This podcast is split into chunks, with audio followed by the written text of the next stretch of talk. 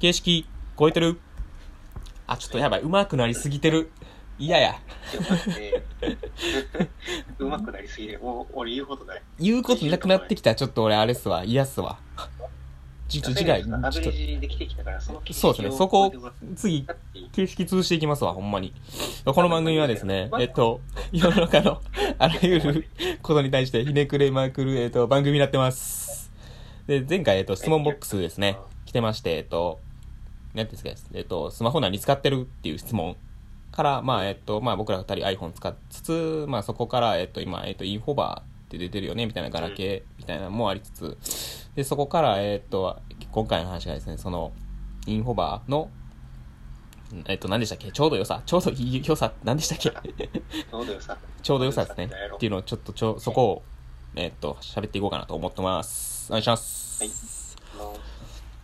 まずはちょうど良さを喋ろうと思ったら、まあ、誰にとってちょうどいいのかみたいな話があるのかな、まあ多分ガラケーの時代を経験してるからちょうどいいやろうなと思うんですよ、これ、ね、ちょうどいいと思います。確かに僕ちょっとなんかが、情報練れてれば遅い時代を知ってるから、確かにガラケー経験してるつつ、まあ、そこの、携帯の移り変わる歴史に僕らはちゃんとこうついてってるじゃないですけど、その世代でもありますし、やからこその今、優秀すぎる iPhone に対してのちょっとこう一個半歩下がったようなぐらいのものがなんかちょうど良さみたいな感じるんかなっていうのもなんか若干感じるんですけど、優秀すぎるっていうよりも早すぎるみたいな、早すぎるね、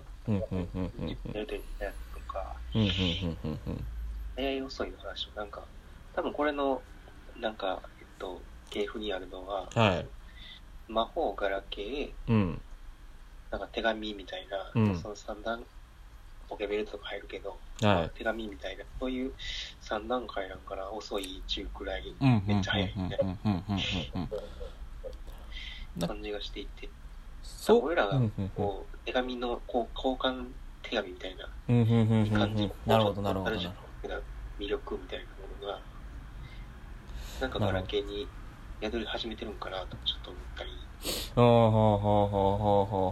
その系譜的な話あったじゃないですか、この携帯ってなんかその機能というよりかはその欲しくなる入り口がめちゃくちゃ広いなと今系譜で感じたんですけど、そのやっぱポケベル扱ってる世代もそうですし、ガラケーをがっつり使ってきた世代もそうですし、僕らはガラケー使いつつ、まあ、今のその最新のスマホに行ってるわけじゃないですか。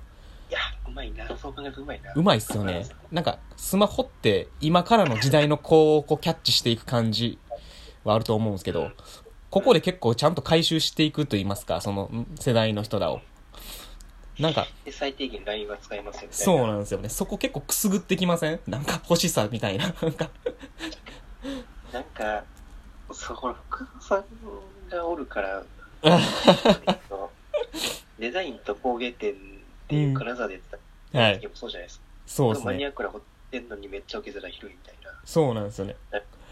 なんかそのでも楽しい。そこのインフォバーにもそこがあるっていうのがなんかうまいっすよね。無印と無印やもんな。そうですよね。そこになんかこう多分僕と結構年上のそのまあ俺のお母さんぐらいの年齢の人と多分この携帯では喋れると思うんですよ。確かに確かに。それで若い子とも喋れそうやない。そうなんですよね。だからなんかね、ガラケーじゃないんだ。ガラケーじゃなくて、そうですね。全部の世代を貫く一個のなんか基準みたいなもの。基準ですね。多分で、これってなんていうんですかね。また多分今最新出たんですけど、もう一回多分深澤さんが生きてるうちにもう一回なんかこう復刻版みたいなの来そうじゃないですか。だから2003年出て2007年出てでまた出てるってことはなんかそこでこうなんていうんですかね、変な話、これがコレクションアイテムかみたいななっていく、なんかそのラインになりそうな気もするんですよね。ここまでそもそもバージョンアップしていくものがちゃんとなんか形が、ちゃんとこう歴史として残されていくっていうのはあんまない気がしてて、はい、普通のカンガルーってあんまりなんか昔どうやったみたいな、はい、形なんかない気がすんねんけど、はい、iPhone ってめっちゃするやん。しますね。形で、それに対してインフォバーもやっぱそこできちゃうっていうのは、ちょっと確かにね。貢献の仕方も iPhone やったら毎年リリース、でインフォバーは何年かおきにリリースみたいな言い方。やっぱりなんかこれが面白いな。これがコラボでやってる商品やから、はいはい、そういうカラー的にやろうな。なるほどなるほどなるほど。なかなくてもいいで、ブラッドなこととしての耐久性が、多分なんか5年とか6年耐えれるデザインですよみたいな。耐えれるっていうのは美学的な話もそうやし、技術的なところに耐えれるっていうのがあったペースでの進化みたいな。多分復刻してる。確かに友人を言うように、はい、なるほどな。このジャンルやもインフォバーっていうこのジャンルやなっていうことがちょっと今日分かりました。分かりましたね。その後ろにバックにまあ深澤さんっていう人がいるっていうのも大きいですね。無印が展示会やってる深澤さんっていうのがいて、でインフォバーっていう価値基準を1個作って、そうですね、これものじゃないんだ、そういうことですよね。ユージがさっき言った、はい、いろんな世代に横串させるこのものですよねみたいな話は、まさしくその通りで、これ面白いな。面白いですね。なんか星なりましたわ。面白い。星なるっていうのもその携帯としてではないっす。この話をラジオ聞いてからはもうコレクションとしてちょっと欲しいなっていうか、持っときたいですね。ものとしても使ってみたいよ。ものとしてほんまに使ってみたいですね。なんか、プラスちょっとあれですけど、ちょっとだけ戻るかもしれないですけど、その工芸デザインと工芸の間にこのインフォバーっていうのはなかったっすよね。なかったっすよね。なかったか。なんか置いてないですもんね。アイコンとガラケーの真ん中の傘やな。そうなんですよね。置いててもいいぐらい。真ん中じゃないな。別軸かな。なるんですかね。いやなんかあっても別にいけとったんちゃうんみたいなのはあるんですけど、あえて出さへん、あえて置いとくっていうのが。下はさ、アイコン置いてたやん。はい。でやりデザインみたいな。はい。あそこか。で、インフォバーもそこはめっちゃ意識してるやろなって思う。なんで iPhone がデザインであり工芸であるのかみたいな話をした時に、もう俺らじゃ答えは分からへんけど、俺らなりの回答としては、はい、iPhone って1個のジャンルを作ったよねみたいな。なるほど。ジャンル化した時に工芸化されたりとか、でもそれがデザインっていう視点で作られてる。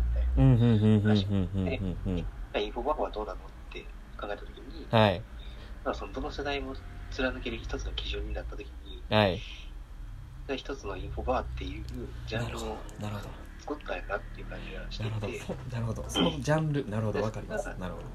定期的にアップデートされていくっていうのは、これはもう iPhone と同じ立ち位置である。多分かぶっちゃうんやろなって思って、そのなるほどね。そういうだから分かるなっていう。土井さんが言うジャンルっていうのも分かりました。なるほど。ジャンルを作るっていう。そうか。自転車っていうジャンルとか、パソコンっていうジャンルとか、一番最初に発明した人が。けど、iPhone も iPhone も多分そういう携帯っていうジャンルじゃなくて、iPhone っていうジャンル、iPhone がなってるんだろうなって。うまいっす。なるほどな。思いましたね。ああ、そうか。なるほど。そうですね。で、僕ら、またそうですね、その質問された方には、ちょっとあれですね、逆にどんな機種使ってんのみたいな聞きたいんですけど。まだそこちょっと、レスポンスがあれば、またテーマにして、まあ何やったら来てもらってもいいんでお話できたらなと思っております。はい、まあこの番組が良ければいいねとリツイートお願いします。また質問ボックスもまあ今回みたいに来ていただければテーマにできるものであればテーマにしたいなと思うんで、まあ全力で答えるんでよろしくお願いします。また次回お会いしましょう。ありがとうございました。ありがとうございました。